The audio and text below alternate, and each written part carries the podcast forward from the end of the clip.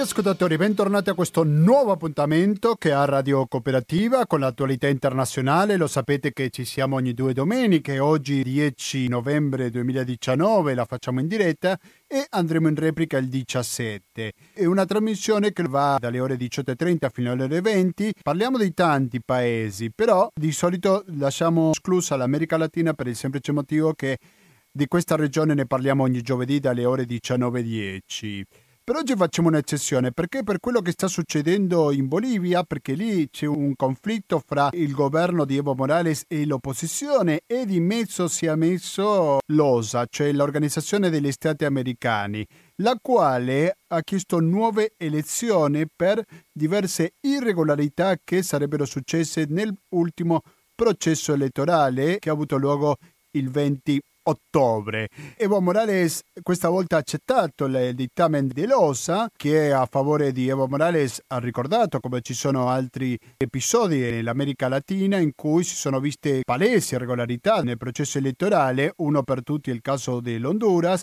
e l'OSA non ha chiesto nuove elezioni. Dunque fra poco saremo in collegamento con La Paz, con la capitale boliviana per capire meglio questa situazione, però sarà l'unico argomento di cui si dedicherà questa edizione dello speciale di Gustavo Claros? Naturalmente che no, perché come facciamo spesso ci dedichiamo a altre parti del mondo e andremo in Camerun dove se si tratta di elezione e democrazia è un paese che tanto, tanto il processo elettorale non lo conosce. Il mio ospite, che dopo vi presenterò, mi raccontava come negli ultimi 60 anni sono stati due presidenti soltanto. Ci sono paesi in cui questo processo elettorale se lo sognano veramente. Però vedremo di cosa si tratta e saremo in collegamento in diretta con il Camerun. Questi sono gli argomenti, però 120 82 301 è il metodo per il quale sentiremo una voce libera, ma non sentiremo nulla, ma proprio nulla, neanche un po' di pubblicità.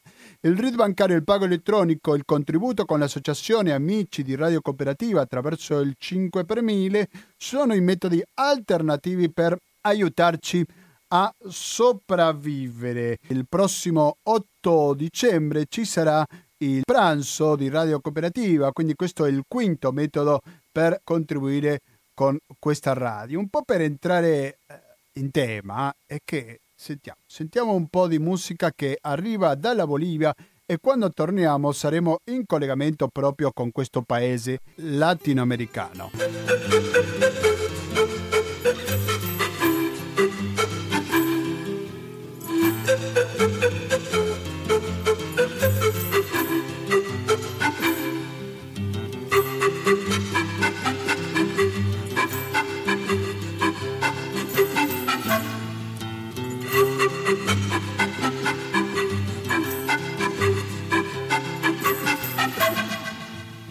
18 e 43 minuti siete sempre all'ascolto di Radio Cooperativa. Se dico Radio Cooperativa dico FM 92.7 per il Veneto in genere o il www.radiocooperativa.org per sentirci dovunque vi troviate. Non importa che sia il Veneto, se Padova, il Vignassego o la Bolivia, ad esempio, dove si trova Juan Mirko Rodriguez. Pronto Juan Mirko? Come stai?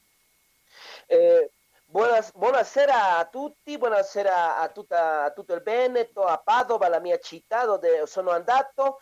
E allora sono qua a, a La Paz, eh, in Bolivia. Mirko, professore di sociologia giuridica all'Università dell'Alto in Bolivia. Ci sono importanti novità. Oggi ci siamo alzati con questa novità che, secondo la quale il presidente Evo Morales ha ceduto alle richieste dell'OSA, dell'Organizzazione degli Stati Americani, convocherà in effetti elezione e l'opposizione che richiede la rinuncia rinuncia Evo Morales. Quindi com'è la situazione, Mirko?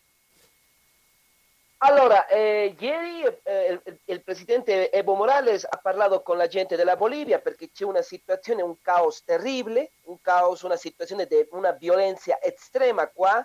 Allora, eh, ieri eh, il presidente ha parlato con la gente, ha detto che eh, la prima convocatoria, diciamo così, per parlare solo con la gente del partito politici che ha eh, vinto qualcun senatore, diputato nella, nella elezione del 20 di ottobre, del scorso 20 di ottobre. Adesso, oggi, questa mattina, 6 della mattina, eh, di nuovo il, il, presidente Evo Morales ha parlato con la gente, ha detto che eh, sta aperta la situazione per un dialogo generale con la società boliviana, anche ha detto che eh, di nuovo si va a fare una nuova elezione eh, prima del, del, del, del, eh, anno del anno del 2020 che arriva e eh, perché c'è un informe della OEA, dell'Organizzazione degli Stati Americani, che dice che eh, una serie di osservazioni de, nella eh, elezione del 20 di ottobre che è una eh, osservazione molto forte, una situazione quasi, tra virgolette, di fraude elettorale fraude elettorale, adesso il Presidente ha detto che eh, di nuovo si va a eh, sviluppare una elezione politica. È così. Però tu dicevi prima dell'anno sarebbe convocata questa nuova elezione. Certo, perché eh, lascia tutto, eh, tutta la presidenza, tutta, tutto il governo deve lasciare il 22 di gennaio per questa situazione deve essere una subita l'elezione, l'organizzazione e tutto. Eh. Vorrei chiederti, Juan Mirko, a proposito del ruolo dei poliziotti, della polizia in generale, perché Evo Morales l'ha criticato molto perché sono stati degli ammutinamenti che hanno lasciato fare, così viene accusato da parte del governo, anche troppo ai manifestanti dell'opposizione. Quelli che sono con il governo usano una parola abbastanza forte, come quello del golpe. Ma quanto c'è di vero in tutto questo, Mirko? Allora, eh, ieri eh, la polizia boliviana ha detto che inizia un, bot- un, motin, un motin poliziale, con questa situazione si taglia tutto lo che è il potere dello Stato nazionale anche le Fuerzas Armadas, l'esercito della Bolivia, ha detto che non va a uscire alle strade per eh, diciamo, tagliare la violenza e tutto eh, al governo eh, in una situazione quasi di una autonomia di controllo. Ovviamente il presidente Evo Morales, anche il MAS, che è il partito di Evo Morales, ehm, eh, ha una forza sociale molto importante. Questa gente che eh, adesso sviluppa il movimento sociale, eh, mineros, eh, campesinos, eh, diciamo gente che eh, arriva della parte del nord del Potosí della Bolivia, anche del Chapare, Cochabamba, Santa Cruz, che eh, va a lasciare, no, che va a uscire alla strada per difendere il processo di cambio che è il, il governo di Evo Morales. Adesso c'è una situazione quasi di una guerra civile. Perché? Perché se nelle strade sta la gente che mh, bisogna e anche esige la situazione di che Evo Morales deve lasciare la presidenza, anche c'è un'altra gente che dice che Evo Morales deve continuare con la presidenza. Sin, sin, eh, ho una presenza della polizia che eh, adesso c'è in una situazione di acquartellamento, si dice sì. si dice così sì. Tu che sei un osservatore imparziale, le denunce di Losa e non solo, che sarebbe stato una frode elettorale, che i dati sono stati manomessi, ricordiamo quello che è successo la notte fra il 20 e il 21, che si è interrotta la luce, poi è ricominciato il reconteggio con un esito diverso. Ecco, ma tutte queste denunce, quanto vere sono? È, è, molto vero perché c'è una situazione di eh, una elezione con una situazione di un sacco di osservazioni per la nazione, per la OEA, anche per la cittadinanza della Bolivia. Eh, ovviamente eh, la gente della polizia, anche l'esercito della Bolivia, conosce molto bene che c'è il partito del MAS, c'è un supporto politico, sociale molto forte e questo, e questo è molto importante per capire che la congiuntura della Bolivia è, è diversa dalla congiuntura per esempio del Cile, per esempio dell'Ecuador. Perché? Perché qua no, no, eh, non c'è un controllo dell'esercito o della polizia nelle strade, c'è un controllo della cittadinanza c'è un controllo della gente, c'è un controllo del movimento sociale che è o che è, bueno, che è, de, eh, de, o che sta a favore del partito del governo. questa situazione marca un'altra congiuntura politica, una congiuntura politica che è eh, soprattutto una situazione sociale, non di una forza polizia o di una forza dell'esercito, no, una situazione della società civile, società civile versus società civile. Si rischiano episodi di violenza fra i due gruppi? Certo, certo. Adesso nella autostrada eh, della città di Oruro alla città della Paz eh, si è sviluppata una situazione molto forte di violenza, c'è una, si usa arma di fuochi per eh, un po' una... si pensa che ha morto un minero que eh, estaba en, eh, bueno, que era parte de todo un contingente de gente de minera que arriba a la, a la paz per eh, continuare con questa situazione politica in contro del presidente Evo Morales. Allora, quando l'opposizione chiede la rinuncia di Morales, è soltanto un gesto politico, dimostrativo o veramente esiste qualche possibilità che Morales si dimetta? Allora, ti dico, eh, oggi, eh, no, non so, eh, due o tre minuti fa, il presidente della Camera del de, de Parlamento della Bolivia, questo signore Borda, ha lasciato il posto di presidente della Camera dei Deputati. Allora c'è una situazione un movimento dominò, diciamo così, di lasciare tutto lo che è i posti di autorità nel governo, nelle strutture del governo attuale. Eh, questo eh, deputato ha lasciato, anche ha lasciato un, uh, un magistrato, eh, se annunzia una situazione di un juicio giuridico a tutti la gente del, eh, del, del Gribocali che ha organizzato tutta l'elezione del 20 di ottobre scorso. È una situazione politica complicata. Eh, c'è una luce dove, eh, se, dove non so se può sviluppare un po' di dialogo, non so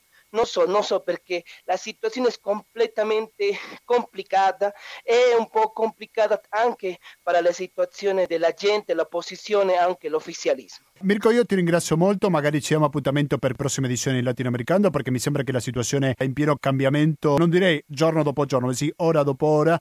Quindi io ti ringrazio, certo. magari restiamo in contatto per risentirci presto, ok? Certo, certo, grazie a te, grazie a tutta la gente, un saluto a tutta l'Italia, a Padova, al Veneto, a tutta la gente che beh, eh, aspetto che tutto va, va, bene con la Bolivia. Grazie Speriamo. Era Juan Mirko Rodriguez che è un professore di sociologia giuridica all'Università dell'Alto in Bolivia, dunque ci siamo collegati con La Paz, adesso ci sposteremo, eh? ci sposteremo completamente di zona nel mondo, dall'America Latina andremo in Africa. Però di musica mm, non lasciamo tanto la Bolivia, no? Beh, dopo sì, ci sposteremo anche di musica, però intanto sentiamo un po' di più questa bellissima musica dell'altopiano boliviano. A fra poco.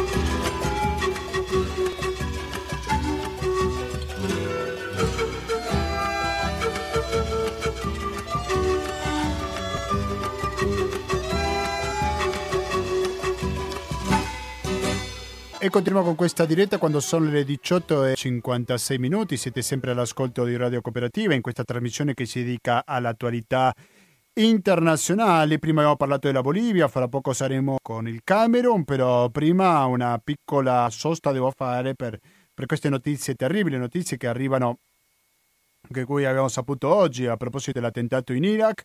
Contro i militari italiani ci sono cinque feriti, la Repubblica afferma che ci sono tre soldati vittima di esplosione.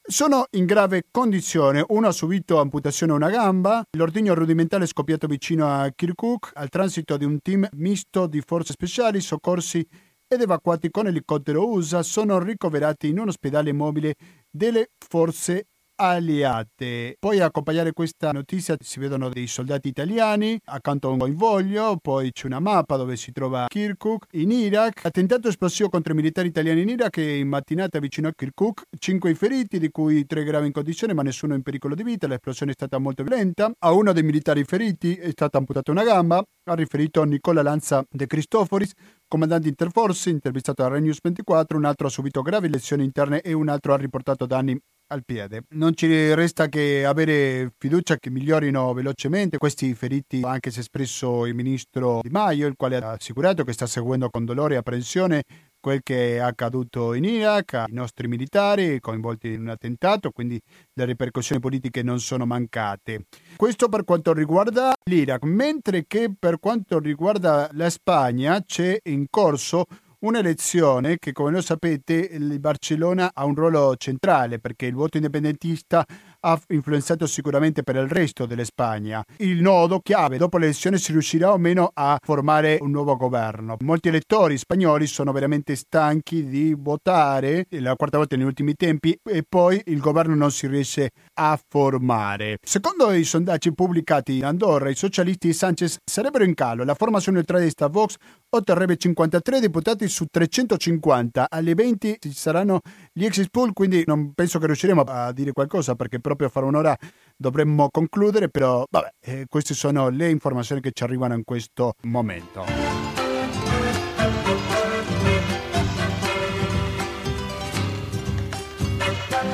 Sono le 19 esattamente, quindi questo vuol dire che possiamo iniziare a parlare sull'argomento centrale di oggi, di questo speciale a Radio Cooperativa, ovvero il Camerun. Camerun c'è vittima anche in questo paese di un'organizzazione terroristica che si chiama Boko Haram e poi c'è anche un altro problema come la questione climatica. Per parlare su questo e altro è che è venuto a trovarci quali studi di Albignassi, un'estra battaglia numero 89, Michele Guidolin. Buonasera Michele, grazie per essere venuto qui a Radio Cooperativa. Buonasera, buonasera a tutti gli ascoltatori. Michele Guidolin è direttore di un'organizzazione che si chiama Incontro fra i Popoli, un'organizzazione che da quanti anni che lavora in Africa e non solo? È un'associazione nata nel 1990 e che lavora anche in Camerun dal 1990. Quindi stiamo parlando di 30 anni. 30 anni. Se ho fatto bene i calcoli, ecco, quasi 30 anni. Siete in Camerun e poi siete in altri paesi africani e sì, asiatici, giusto? Per quanto riguarda l'Africa, siamo anche in Repubblica Democratica del Congo, sempre da 30 anni, in, Cam- in Chad da una ventina d'anni, in Sri Lanka dallo tsunami dallo tsunami eh, del periodo natalizio eh, di, qualche, di, di, qualche, anno fa e in uh, Romania per quanto riguarda le, l'Europa coprite tante regioni. Per oggi vorrei che ci concentrassimo sul Camerun. Tu sei appena rientrato dal Camerun, giusto una settimana fa, domenica scorsa? Giusto? Esattamente, sì, sì. Cosa succede con il terrorismo in Camerun? Michele? Allora, Camerun è una vittima laterale di un movimento che è nato in Nigeria nel 2002 eh, nel Borno, che è una regione nord-orientale della Nigeria, a Maiduguri, è nata questa setta, questo gruppo diciamo jihadista eh, di matrice wahhabita eh, intorno a degli studenti, intorno a Mohammed Yusuf. Praticamente Boko Haram significa di fatto che la cultura occidentale, i libri, la musica occidentale, l'educazione occidentale è peccato, va rifiutata. Quindi eh, questa è diciamo, eh, la matrice, lo schema con cui è nata questa associazione. È un'associazione terroristica che dal 2002 al 2009 ha avuto un periodo diciamo, di limbo latente in cui ha cominciato a strutturarsi, ha cominciato a formarsi, ha cominciato ad avere i primi contrasti col potere, con la polizia e con eh, la governance eh, locale e mentre queste tensioni in uh, Nigeria salivano, eh, diciamo sono cominciati appunto gli scontri, gli episodi più violenti e Yusuf che era il leader fondatore assieme ad altri sono stati catturati, imprigionati e ufficialmente Yusuf è morto in un trasferimento, ma si dice appunto, tutti dicono sia stato diciamo giustiziato eh, dalla polizia, dalla polizia nigeriana. Alla morte di Yusuf ha preso il potere Abubakar eh, Shekau, eh, sicuramente molto più estremista di Yusuf e da lì Boko Haram ha cambiato pelle, eh, è diventato veramente eh, un'organizzazione radicale con eh, attentati in Nigeria, in Camerun, in Niger, in Chad con autobombe, con uh, bambini fatti saltare in aria nei mercati, con rapimenti anche di 200-300 donne e ragazze. Eh sì, mi ricordo colpo. il caso, scusa se ti interrompo, le ragazze che sono stati più di 200 di un colpo, solo alcune sono state liberate poco dopo. Ecco, com'è la situazione di questo rapimento? Perché alcune continuano ad essere carcerate, nel, no? Nel 2014 sono state rapite 276, 276 ragazze, alcune sono riuscite a fuggire ed erano rimaste, ed erano rimaste 219. Poi in alcune operazioni una larga parte di queste ragazze, ma dopo un lungo periodo, sono state, sono state liberate. Ma c'è un dato, ci sono due dati molto importanti secondo me che rendono l'idea del, del fenomeno. Nel, tra 2013 e il 2017 Boko Haram ha reclutato 3.500 bambini, 3.500 bambini soldati o bambini usati in diciamo attentati come bambini bomba. Di quale età stiamo parlando più o meno? Ma parliamo di under 15, parliamo di ragazzini tra i 6-7 e, 15, tra i 6-7 e i 15, e i 15 anni e 100, solo nel 2017 sono stati uccisi, fatti esplodere 146 bambini, bambini bomba. Eh, I morti causati da Boko Haram a luglio 2019 erano quantificati in 16.500 civili e 2.500 persone tra militari e poliziotti, quindi eh, 19.000 morti causati da questa, da questa milizia estremista che appunto dalla Nigeria ha cominciato a dilagare in Camerun, in Chad e in Niger fin tanto che non si è messa in piedi una forza, diciamo, multilaterale, eh, capitanata soprattutto dal Chad, anche se c'è stato l'affiancamento degli Stati Uniti e di altri, e di altri paesi, che negli ultimi tempi l'ha abbastanza eh, ridotta e confinata. Però c'è da dire che è un gruppo che non, eh, non si dà mai per vinto, nel senso che sembra ridursi, sembra spostarsi, ma poi si riallarga, ricompare e quindi veramente la, la situazione, la situazione situazione è complessa e in questo specifico frangente eh, la paura, diciamo, e anche gli attacchi verso il Camerun stanno, stanno aumentando. Allora, c'è una situazione sicuramente molto conflittiva anche dal punto di vista sociale, immagino io, tu me lo confermerai, tu che sei appena arrivato, perché ci penso, se un gruppo terrorista come Boko Haram dovesse arrivare in Italia, non è che recluta questa quantità così grande, Qual è la situazione di questi bambini che dopo finiscono nelle mani dei terroristi e cosa fanno i genitori? Ecco, com'è che si arriva a un punto così estremo, Michele? Il problema, e parlo per il Camerun perché è un fenomeno che riguarda tutta la regione, ma mh, parlo del paese e della regione estremo nord Camerun che conosco di più. In questi luoghi il 90% della popolazione è sottoimpiegata, è in grande difficoltà economica, è in grave difficoltà sociale. Il lago Chad dal, dal dopoguerra ad oggi è diventato un ventesimo rispetto alla superficie originaria, quindi ci sono veramente delle difficoltà a sopravvivere per più di 20 milioni di persone. Eh, a questo si aggiunge che il tre quarti, tre quarti, delle donne sono analfabete, anche a livello maschile il 50% degli uomini sono analfabeti, quindi in questa difficoltà eh, sociale, in questa difficoltà economica, in questo aggravarsi della situazione climatico-ambientale, eh, il reclutamento diventa eh, un fenomeno più facile, più semplice, perché per molti giovani soprattutto viene vista come la via facile per fare un po' di di soldi per essere mantenuti, eh, per avere di che mangiare. E quindi... quindi... ma cosa vuol dire questo? Che il gruppo Boko Haram paga questi ragazzini? Assolutamente per... sì. E com'è che funziona Assolutamente questo? sì, hanno delle risorse. Allora, il gruppo Boko Haram ha avuto un lungo periodo per organizzarsi e ha approfittato della crisi maliana e della crisi anche libica per eh, rifornirsi, diciamo, sia di, ehm, sia di armi eh, che di denaro. Come si autofinanzia? Beh, si autofinanzia fondamentalmente in due modi, attraverso i rapimenti, sono stati rapiti anche diversi occidentali, ovviamente eh, si dice sempre che i riscatti non vengono pagati, ma poi evidentemente i conti non tornano se queste organizzazioni ries- riescono ad avere, ad avere, un certo giro economico. Quindi sicuramente una fonte di entrata sono eh, i riscatti. Addirittura la moglie del vice premier camerunese e anche un diciamo, capo locale dell'estremo nord sono stati rapiti e in seguito eh, liberati. Quindi quasi sicuramente c'è una partita di riscatti e vengono anche eh, rapite diciamo, donne, persone, bambini locali per cui le comunità pagano eh, dei riscatti ovviamente. Questa è una fonte di autofinanziamento di Boko Haram. Un'altra fonte di autofinanziamento di Boko Haram è che Boko Haram di fatto è diventato una cosa molto simile alle mafie nostre, alle mafie che attecchiscono, che sono attecchite nel sud Italia ma che attecchiscono anche nel nord Italia. Perché?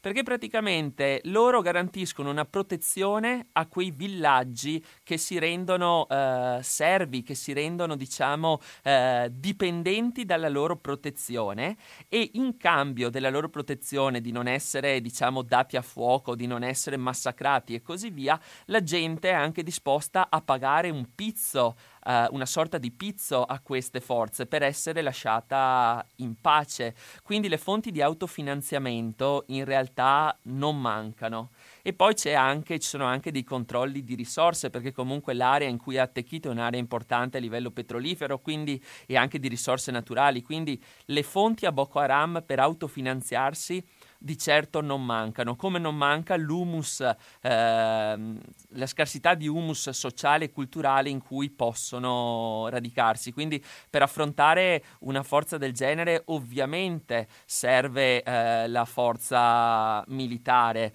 eh, però questo non è sufficiente. Se non si affrontano in maniera importante le cause della povertà eh, culturale e sociale, ci sarà sempre eh, la possibilità di impiantare un germe germe o comunque di corrompere, tra virgolette, dei giovani e orientarli, diciamo, verso vie di vita, tra virgolette, più facili, anche se questo portano violenza e morte. Boko Haram è un'organizzazione che è collegata ad altre organizzazioni terroristiche internazionali, giusto? Dal 2014 sono collegati allo Stato islamico, anzi addirittura Abu Bakr al-Baghdadi eh, li aveva resi parte addirittura del califfato nella massima espansione del, del califfato islamico, quindi sì, sono collegati all'ISIS, che comunque in una certa dimensione latente continua a esistere in Siria e non solo, sono collegati ad Al-Shabaab in Somalia, sono stati collegati anche a dei rami di Al-Qaeda e Al-Qaeda nel Maghreb, quindi sì, esiste una rete di terrorismo internazionale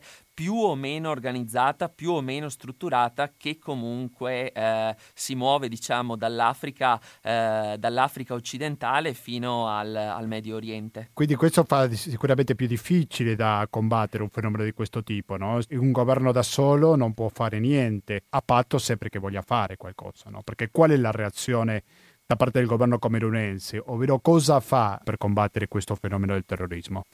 Allora, diciamo che eh, beh, esiste, una forza, esiste, una forza, multilaterale e sicuramente l'impiego maggiore eh, in termini di risorse umane milista- e militari è stato messo in campo dal Chad perché è quella che ne dispone di più anche per magari discutibili scelte eh, politiche per cui tutti sanno che il welfare, l'educazione e la sanità in Chad sono un qualcosa di, di indicibile, ma le spese militari del Chad sono sempre state importanti, quindi in questa fattispecie sicuramente il Chad ha messo in campo forze importanti, eh, forze che però è andato via via a ridurre perché dobbiamo ricordare che il Chad confina con la Libia e eh, nel tempo in passato c'è stato anche un grande conflitto tra Chad e Libia. E quindi nel momento in cui il Chad sposta le proprie forze dai confini con la Nigeria e con il Camerun e con il Niger alla frontiera settentrionale verso la Libia, Boko Haram ritrova, ritrova fiato. E allo stesso modo c'è anche il governo della Nigeria che ha messo grandi risorse. C'è stato un momento in cui addirittura un ventesimo del bilancio dello Stato, eh, no mi scuso, il 20%, il 20% del bilancio dello Stato è stato messo alla voce eh, lotta a Boko Haram. Quindi a livello, a livello militare diciamo gli sforzi sono stati tanti, in effetti sono circa 20.000 i miliziani di Boko Haram che dal 2012 ad oggi eh, sono sono, stati ammazzati, ammazzati di fatto. Però eh, l'intervento militare non basta, anche un contingente americano, anche se molto piccolo, è stato mandato in aiuto, però non è sufficiente a contrastare questo fenomeno. Prima, preparando questa intervista a Michele Guidolin, chiedevo quali sono gli argomenti più in pectore di cui si preoccupano di più il Cameron, perché troviamo una parte, ma dall'altra parte c'è la questione climatica. Io non vorrei anche rubare spazio alla prossima ospite che si trova proprio in Camerun, fra poco saremo in collegamento in diretta con l'Africa. Non so se vuoi fare un accenno di questo tema. Sì, è un tema molto molto importante perché il lago Chad era uno dei bacini più importanti in assoluto in Africa ed è un eh, lago che si è ridotto fino ad un eh, ventesimo. Mi permetto di consigliare cercando un attimo su internet per chi ne vuole sapere di più eh, su quello che sta succedendo là a livello di cambiamento climatico e su quali sono le conseguenze, le conseguenze diciamo culturali e sociali di ricercare il docufilm Il Tropico del Caos, che è stato anche recentemente premiato ed è un prodotto, un prodotto nuovo eh, a cui hanno collaborato anche delle associazioni italiane per produrlo, quindi vale la pena, vale la pena vederlo. Come per chi vuole venire a saperne di più, eh, può venire in Palazzo Moroni, cioè in municipio del comune di Padova, eh, dal 29 novembre al 15 dicembre 2019. Eh, eh, praticamente dalle 10 del mattino fino alle 19 di sera avremo proprio la nostra mostra che parla di cambiamenti, di incontro fra i popoli, che parla di cambiamento climatico e di tutte le strategie che si stanno adottando e che le popolazioni locali stanno adottando per adattarsi a questo cambiamento. Il lago era una fonte di vita pazzesca, era un crocevia di commerci, eh, era la base per grandi coltivazioni, la base per grandi pascoli, eh, la base per grandi pesche e la morte del lago a cui si sta andando incontro fa scomparire quelle che erano le ricchezze e quello che era percepito dalla gente del posto benessere in realtà. Noi vediamo sempre certe situazioni con le nostre lenti, però con la loro lente quello era, eh, quello era eh, benessere. E attualmente pesce non se ne trova quasi più, le terre via via diventano sempre più aride, più secche, difficilmente coltivabili, le dune e il deserto avanzano, eh, trovare l'acqua diventa sempre più difficile, le strategie tradizionali per coltivare non sono più sufficienti e quindi hai bisogno eh, di pompe per pompare l'acqua dal sottosuolo, hai bisogno di sementi selezionati più produttive, hai bisogno di aiutare questi contadini, se non vuoi che si muovano milioni di persone a, a guadagnarsi da vivere, a fare un po' di agricoltura e così, e così via. Dove si coltivava mais, sorgo, manioca, datteri, ora non si riesce a coltivare praticamente quasi più nulla, è, tutto secco e per rendere, per dare due numeri, diciamo, due o tre numeri, eh, bisogna sapere che in estremo nord Camerun ci sono tra ehm, sfollati eh, cioè persone che hanno dovuto abbandonare il proprio luogo di vita dove abitava in estremo nord Camerun per pericolosità o per motivi climatici, eh, rifugiati, cioè coloro che sono scappati dalla Nigeria dove appunto c'è Boko Haram, eh, queste persone sono circa 600.000, quindi più di mezzo milione su una regione da 4 milioni di abitanti. E questo rende ancora più complessa la cosa perché quando 600.000 persone si caricano su ecosistemi già eh, fragili, su situazioni sociali, economiche, ambientali, agricole, educative già fragili, eh, questo rende ancora più debole eh, l'ambiente e può far scatenare anche delle conflittualità interne, delle conflittualità diciamo per accapararsi le poche risorse che ci sono. Faccio un esempio, Se c'è una scuola che ha 10 classi e già 70 bambini per classe con un insegnante per classe, non è che possiamo metterci sopra 30 o 35 alunni, quindi è un elemento di difficoltà. Oppure un punto d'acqua, se un punto d'acqua funziona per 900 persone, se ne mettiamo sopra altre 500, eh, il discorso non sta in piedi, lo stesso con la terra e con l'agricoltura, quindi veramente il rischio è anche eh, che la situazione eh, degradi in forte conflittualità etnica, in forte conflittualità interna, non per cattiveria, perché in loco lo spirito di accoglienza è molto alto. Però eh, se le risorse mancano, cominciano sì, a scarseggiare c'è poco da fare, tutti, sì, c'è sì. poco da fare. Eh certo, adesso facciamo un respiro musicale e quando torniamo proveremo a collegarci direttamente con il Cameron, quindi cari ascoltatori rimanete all'ascolto di Radio Cooperativa. E torniamo fra poco in diretta oggi 10 novembre 2019.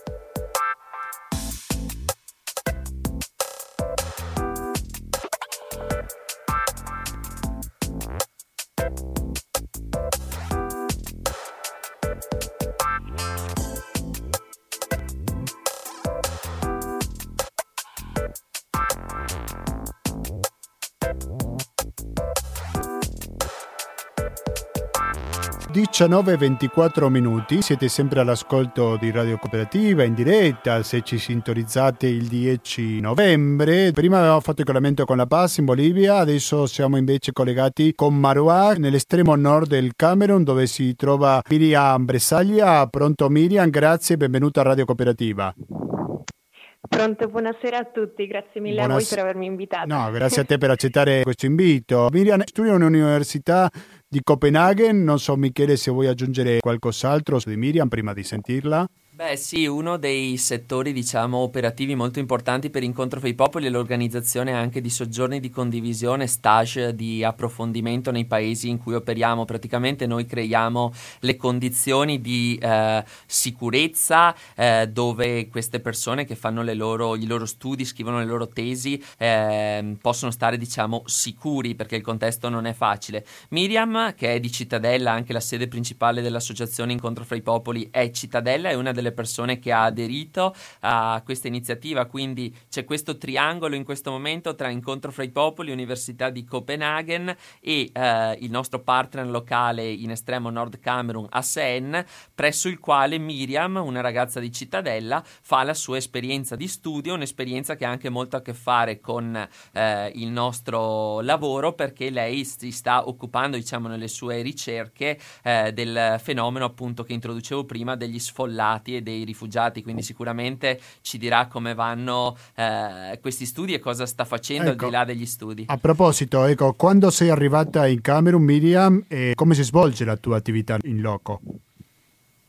Allora, io sono arrivata il 26 agosto di quest'anno, sono già più di due mesi che sono qui e um, ogni giorno vado in ufficio da ASEAN, il partner di Incontro fra i Popoli, e um, collaboro con, con, i vari impiegati, diciamo, della, dell'associazione, seguo molto le attività che, che assieme a Incontro fra i Popoli sono um, accordati di mettere in loco e di giorno in giorno si vedono grandi, grandi progressi davvero, perché mh, soprattutto quelli che chiamano qui GTA, che sono i grandi tecnici animatori, coloro che si occupano, occupano proprio di andare sul campo a incontrare le comunità e um, sensibilizzare, vedere, um, conoscere le comunità, vedere gli ambienti dove, dove le stesse attività che sono state ideate da incontro fra i popoli in partenariato con ASEAN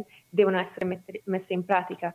Quindi proprio con questi GTA um, comunico molto, seguo il loro lavoro e conto presto di andare a vedere, a, a seguirli sul campo per vedere in quali, um, come procedono i lavori, ecco, perché è davvero molto interessante, nonostante sia um, non del tutto accessibile la zona dove dove questi agiscono per me come bianca e italiana insomma non, non posso andare dappertutto eh. questo è, è, certo anzi ci sono delle zone che sono rosse, chiamate zone rosse, anche per gli stessi locali.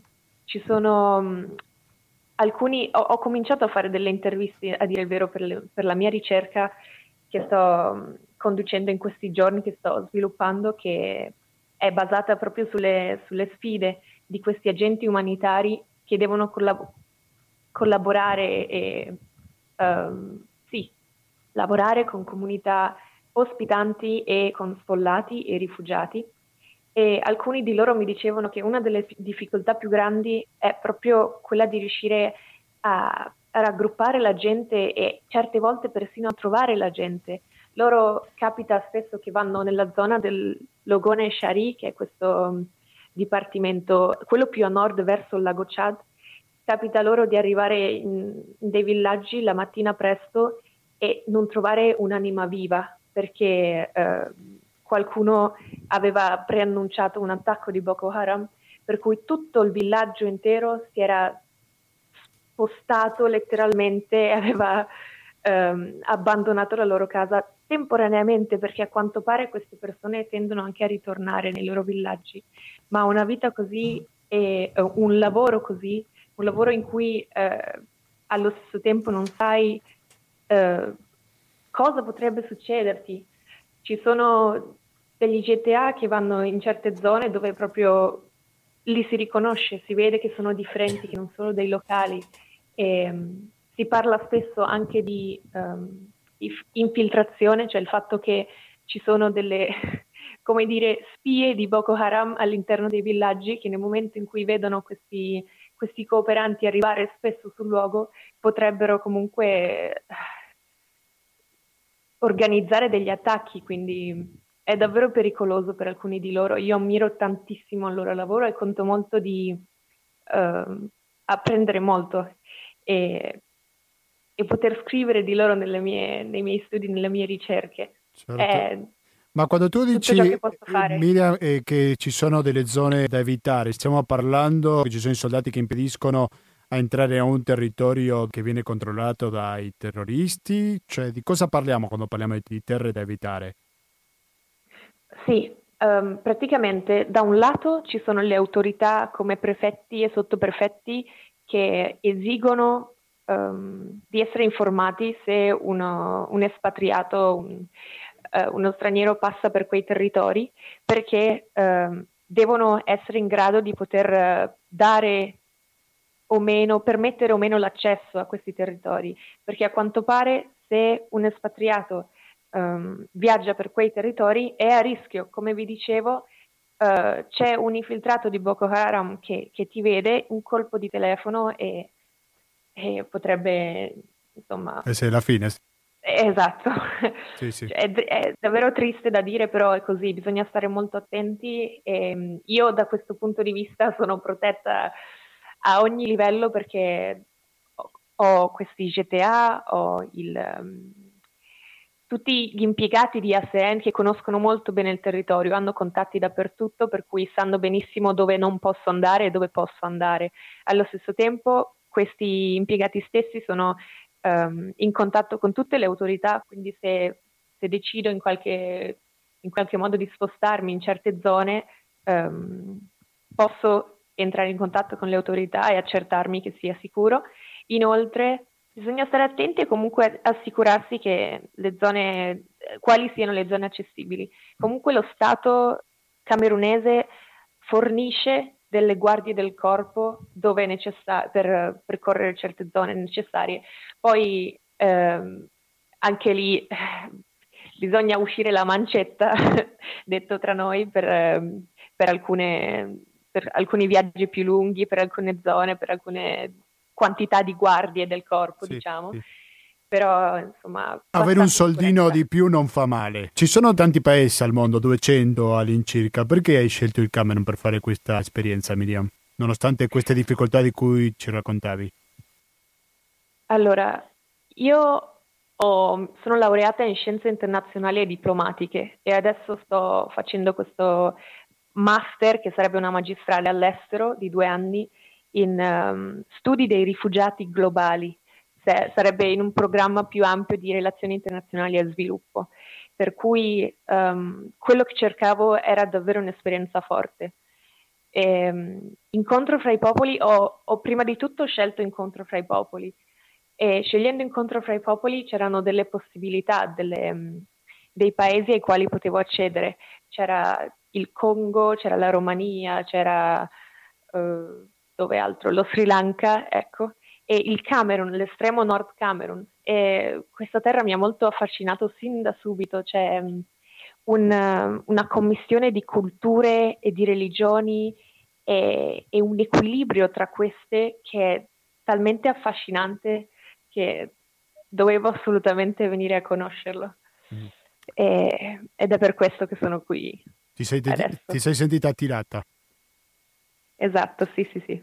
Nella presentazione di Incontro fra i popoli, quale lo ricordo che siamo in compagnia del suo direttore, c'è scritto la popolazione della regione estremo nord Camerun, come peraltro di tutto il bacino del lago Chad, subisce da decenni gli effetti dei cambiamenti climatici e quindi parla della desertificazione, un po' ci raccontava prima il nostro ospite, però come vivi te questo cambio climatico nel quotidiano, se lo vedi Miriam?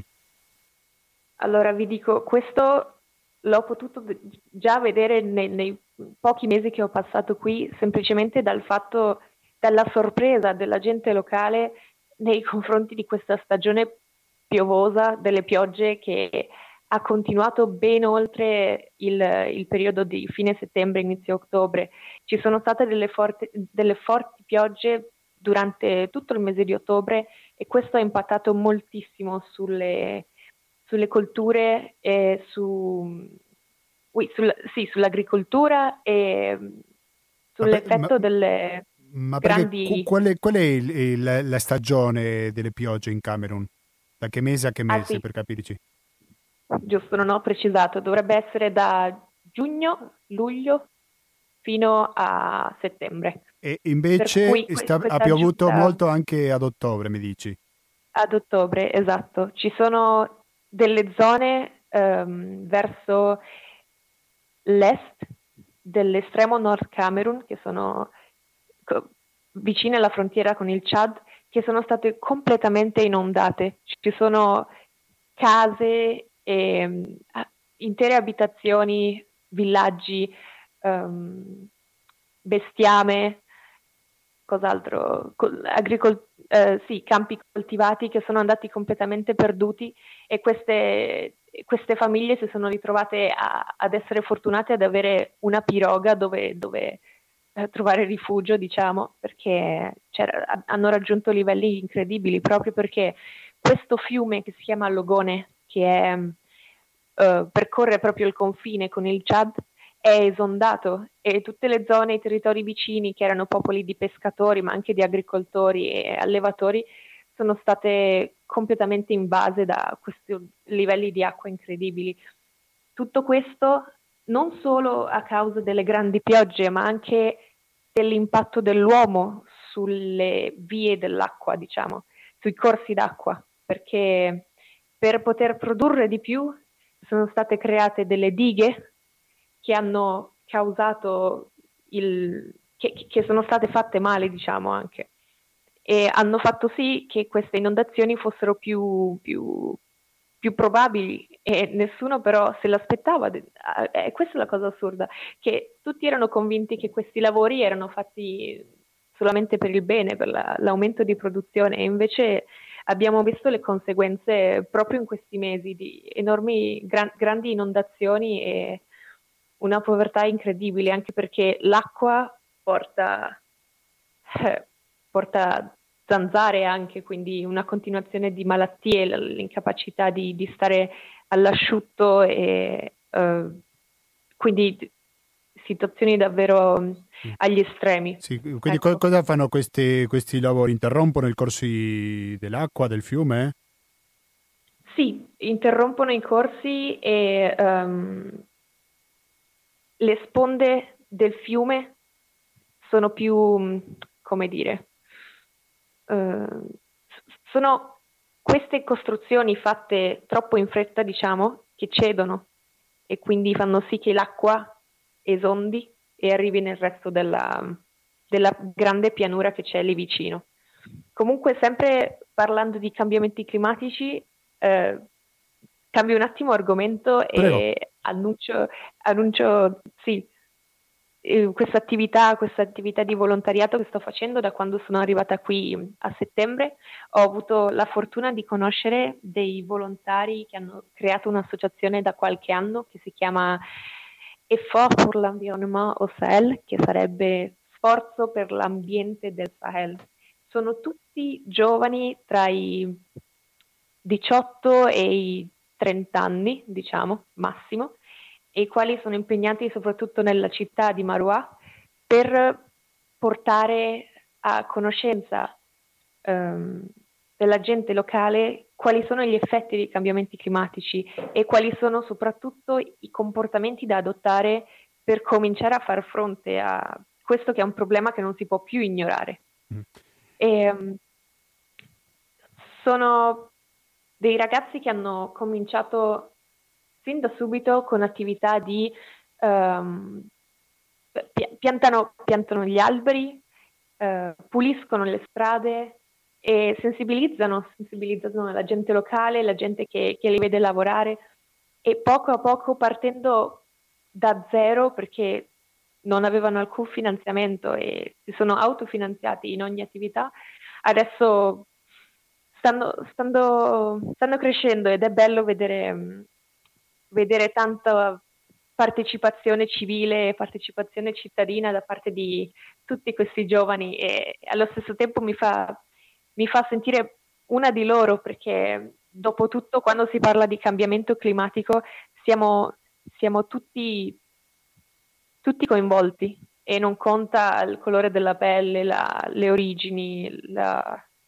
gli agi che si, si hanno avuti durante la propria vita. Abbiamo tutti lo stesso, a, a, cuore lo stesso pianeta, che è il pianeta Terra sul quale viviamo tutti quanti.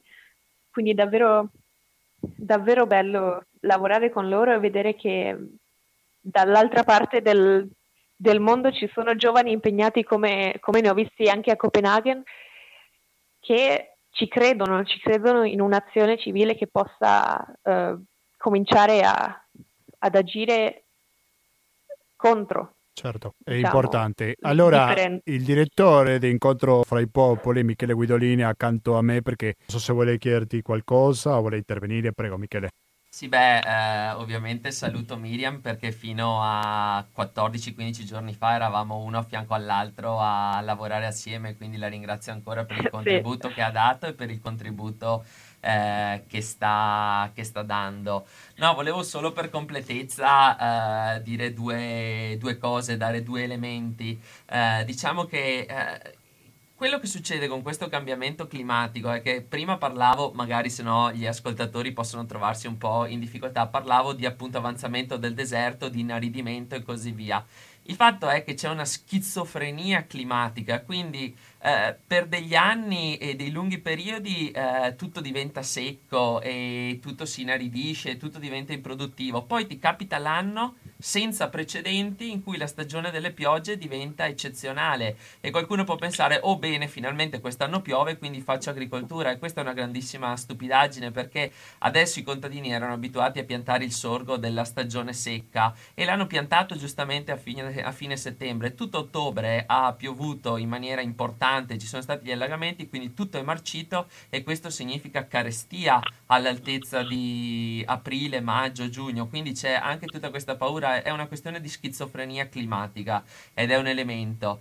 Eh, l'altro elemento giustamente diceva Miriam eh, di queste canalizzazioni, purtroppo c'è stato un grande intervento dello Stato camerunese che pensava diciamo di mitigare quelle inondazioni con cui la gente ha sempre convissuto, un po' come facevano gli egiziani con il Nilo, il Limo, post inondazioni e così via. Il fatto che queste dighe sono dighe di terra battuta e di fronte a fenomeni climatici eh, così importanti si sciolgono e la gente va sott'acqua. Miriam sa benissimo, ha delle foto in cui addirittura i tetti delle capanne sono sotto il livello dell'acqua e questo significa colera, significa morte, significa veramente eh, disastri, disastri epocali e movimenti epocali di persone.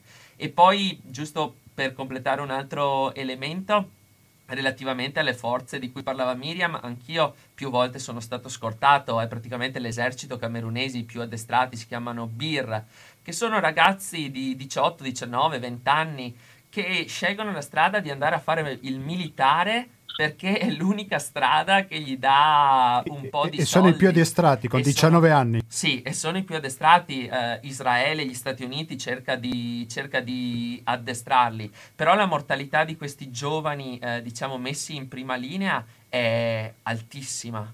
Miriam, sono curioso di capire eh, quanti occidentali ci sono nel tuo rifugio, la presenza dei bianchi, ecco qual è il contesto nel quale abiti, Miriam? Um, eh, questa è una bella domanda perché non, non se ne vedono, non se ve- ne vedono quasi mai. Penso di averne visto uno o due da, da quando sono qui, che non sono i miei colleghi di Incontro fra i Popoli, quindi ce ne sono molto pochi e la gente locale in realtà, soprattutto quelli nel- che abitano nelle zone lo- rurali, quando vedono un bianco, mi hanno raccontato, sono convinti che finalmente la pace è arrivata. Talmente tanto eh, eh, tempo è passato da quando c'erano più bianchi, più turisti, perché questa, l'es- l'estremo nord Camerun era in realtà una zona frequentata da turisti. Ci sono davvero dei paesaggi meravigliosi verso il confine della Nigeria, naturalistici e Quindi Ed il, colore della pelle bianca dà un senso di tranquillità per loro. esatto. Vuol Se- dire che la situazione si è, si è calmata, ecco. Sì, pe- peccato che non vai come turista precisamente lì, no? esatto, è peccato che non sia il caso. Eh sì.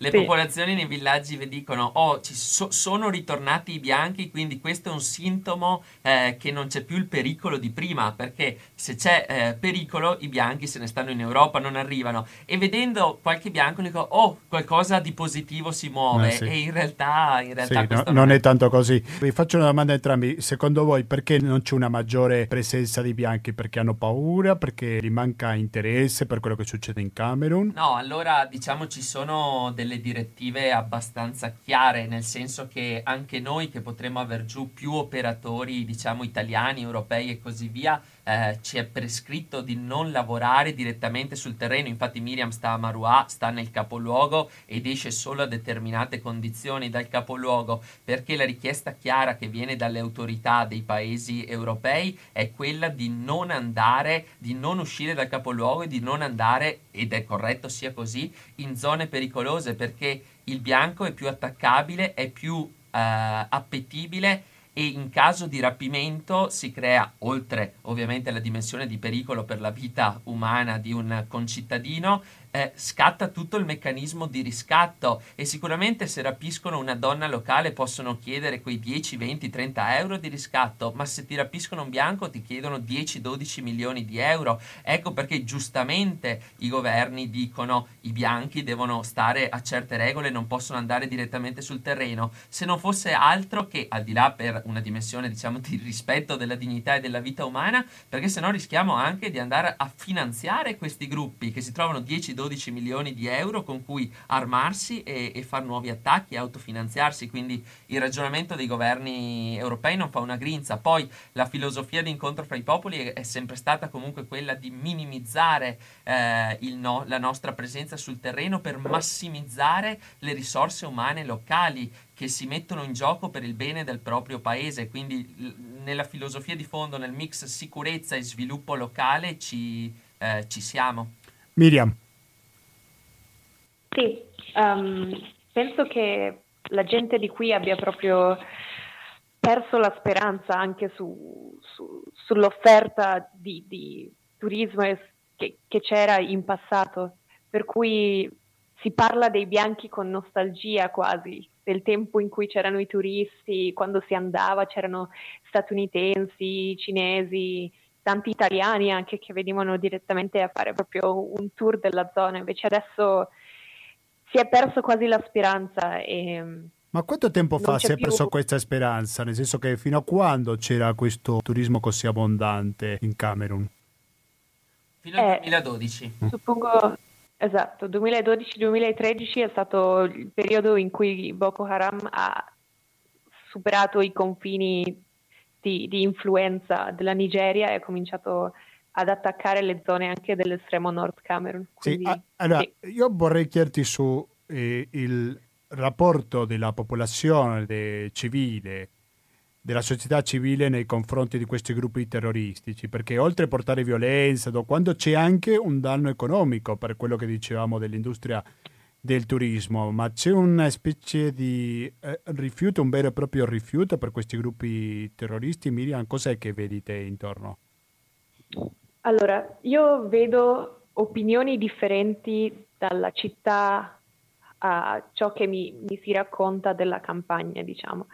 Nella campagna li si ritiene de, delle, degli estremisti che, che, non sono, che, non hanno assolutamente niente a che fare con la popolazione tranquilla e pacifica del, del Camerun, di tutto il Camerun, e, ehm, e, quindi in città c'è proprio una negazione totale delle loro azioni, nessuno, nessuno supporta assolutamente, ma nel momento in cui um, si esce dalla città, si va verso i confini, si vede proprio che la stessa influenza di Boko Haram sulle popolazioni locali diventa quasi, prende, prende delle sfumature, diciamo.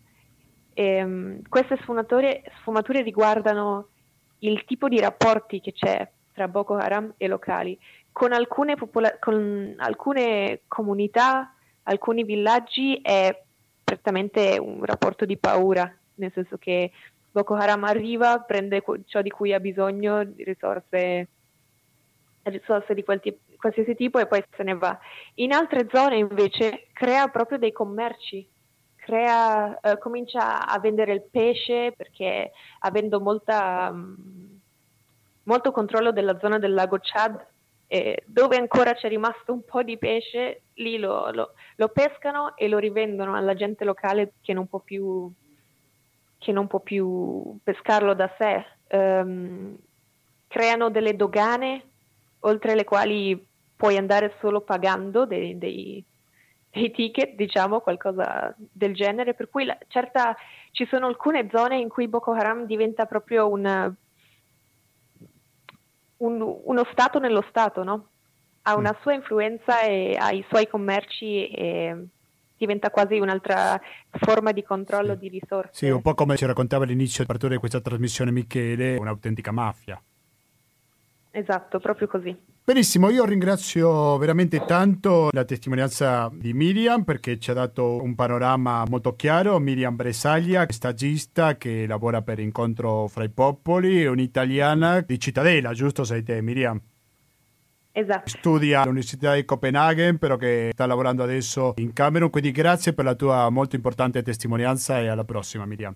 Grazie mille a tutti voi, buona serata. Buona serata. Buona serata. È molto importante quello che ci diceva la nostra ospite, giusto Michele? Assolutamente sì, assolutamente sì. Eh, è una ragazza molto giovane che ha 22 anni e ha già una lucidità e una chiarezza. Veramente, conosce il territorio che non sembra così giovane come lo conosce. Sì. Non so se volevi aggiungere qualcosa perché vedo che hai sì, altro materiale, avrei... Michele, prima della chiusura, perché abbiamo certo. poco più di 5 minuti ancora. Siccome abbiamo descritto il contesto, siccome il principale progetto finanziato dalla cooperazione italiana, quindi di fatto dal Ministero degli Esteri italiano, è quello assegnato a incontro fra i popoli per dare anche, diciamo, eh, un aspetto di speranza, volevo un attimo dire quali sono le principali azioni che tramite il partner ASEN locale e tramite eh, diciamo, eh, i nostri partner locali stiamo promuovendo a ristoro degli sfolati, dei rifugiati e delle comunità ospitanti.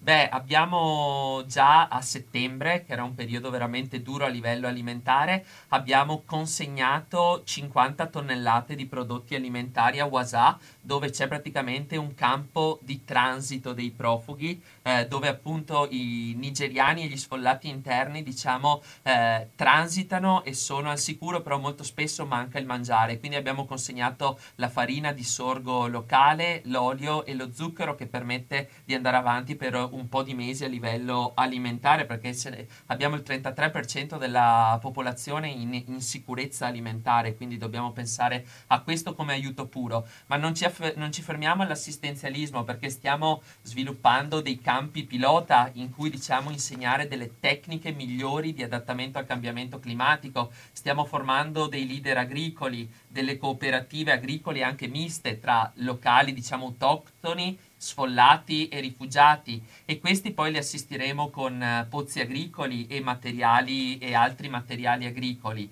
Eh, innesteremo anche il microcredito, quindi un aiuto a queste cooperative affinché possano darsi un'attività generatrice di reddito. Dunque non entrare diciamo neanche nel, nell'idea di potersi arruolare con Boko Haram e allo stesso tempo stiamo supportando il settore istruzione, stiamo ristrutturando 10 scuole che hanno appunto bisogno di essere allargate, ampliate per dare spazio ai nuovi bambini arrivati, eh, stiamo mettendo mano a 40 pozzi d'acqua potabile, eh, stiamo costruendo una sessantina di toilette per impedire la defecazione all'aria aperta, quindi contenere fenomeni quali possono essere purtroppo il colera.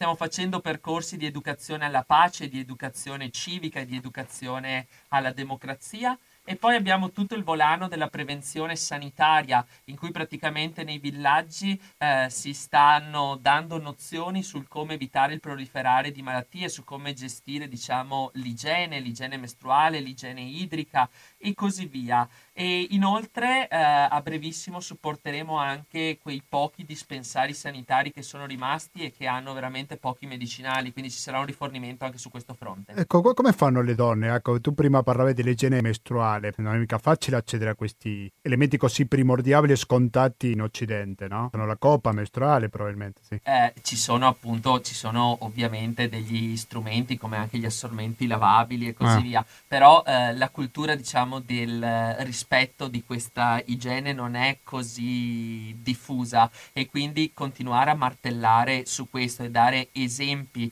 che eh, mantenere l'igiene, mantenere l'igiene mestruale eh, significa la salute della donna e che bisogna spenderli dei soldi eh, localmente per questo e le famiglie devono spenderci, i papà devono sapere che queste spese sono importanti per la salute della figlia e della moglie e, e, e quindi ci sono questi processi di educazione per fare in modo eh, che ci sia maggiore igiene maggiore, e maggiore pulizia. Lo stesso discorso per i bagni che dicevi prima, no? 60 bagni state preparando? Sì, è... 60 toilette sì. direttamente, toilette, sì. noi li, li, costruiamo nelle scuole perché eh, facciamo il pozzo e eh, eh, la toilette nelle scuole per dare un modello di qualità di vita dove a scuola dove si imparano tante cose poi quando si torna al villaggio questa, eh, diciamo, questo bisogno resta e quindi ecco che c'è una cultura di toilette domestica di fare il pozzo anche di villaggio quindi anche instillare maggiore esigenza di qualità di vita. Brevemente, in quali altri paesi siete oltre il Camerun? Perché siete alcuni paesi africani, un asiatico? Sì, eh, in Congo, in Chad per quanto riguarda l'Africa, in Sri Lanka, in Asia, in Romania, in Europa. C'è qualcosa in comune in tutti questi paesi nonostante la diversità della situazione eh, di ciascuno? Sì, eh, la cosa in comune è la nostra filosofia di lavoro che è quello di valorizzare al massimo la società civile locale, quindi una società civile protagonista che si fa carico del futuro del proprio proprio popolo, quindi noi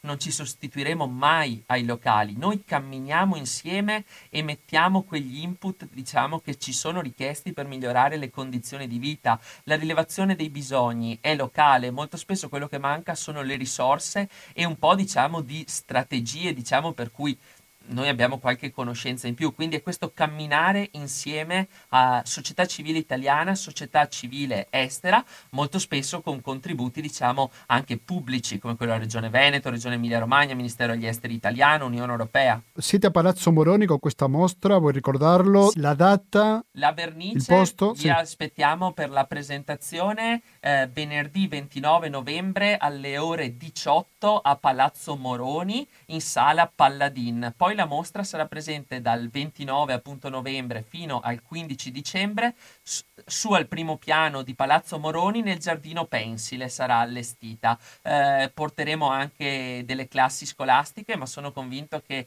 eh, diciamo per i padovani può essere un'opzione per conoscere cosa sta succedendo in questa parte di mondo in maniera diciamo anche artistica, in maniera diciamo anche di confronto con una mostra fotografica. Michele Guidolin, direttore di Incontro fra i Popoli, grazie, grazie mille per essere venuto qui agli studi di Albignassego. Grazie a voi. E noi sentiamo questa musica perché ormai sono le ore 20 da questo momento, quindi è arrivato il momento di salutarci. Noi andiamo via, però voi continuate l'ascolto cooperativa perché fra dieci minuti partirà una nuova edizione di materiale resistente che andrà avanti fino alle 21.40 e alle 21.50 partirà Pensieri e Parole se ci ascoltate il 10 novembre, se invece ci ascoltate in replica il 17, alle 21.50 partirà Che musica è? 120 82 301. Cos'è questo? Il conto corrente postale per sentire queste trasmissioni. Il RID bancario, il pago elettronico, il contributo con l'associazione Amici Radio Cooperativa attraverso il 5 per 1000 e il pranzo che il prossimo avrà luogo l'8 dicembre sono i metodi alternativi per aiutarci ad andare avanti.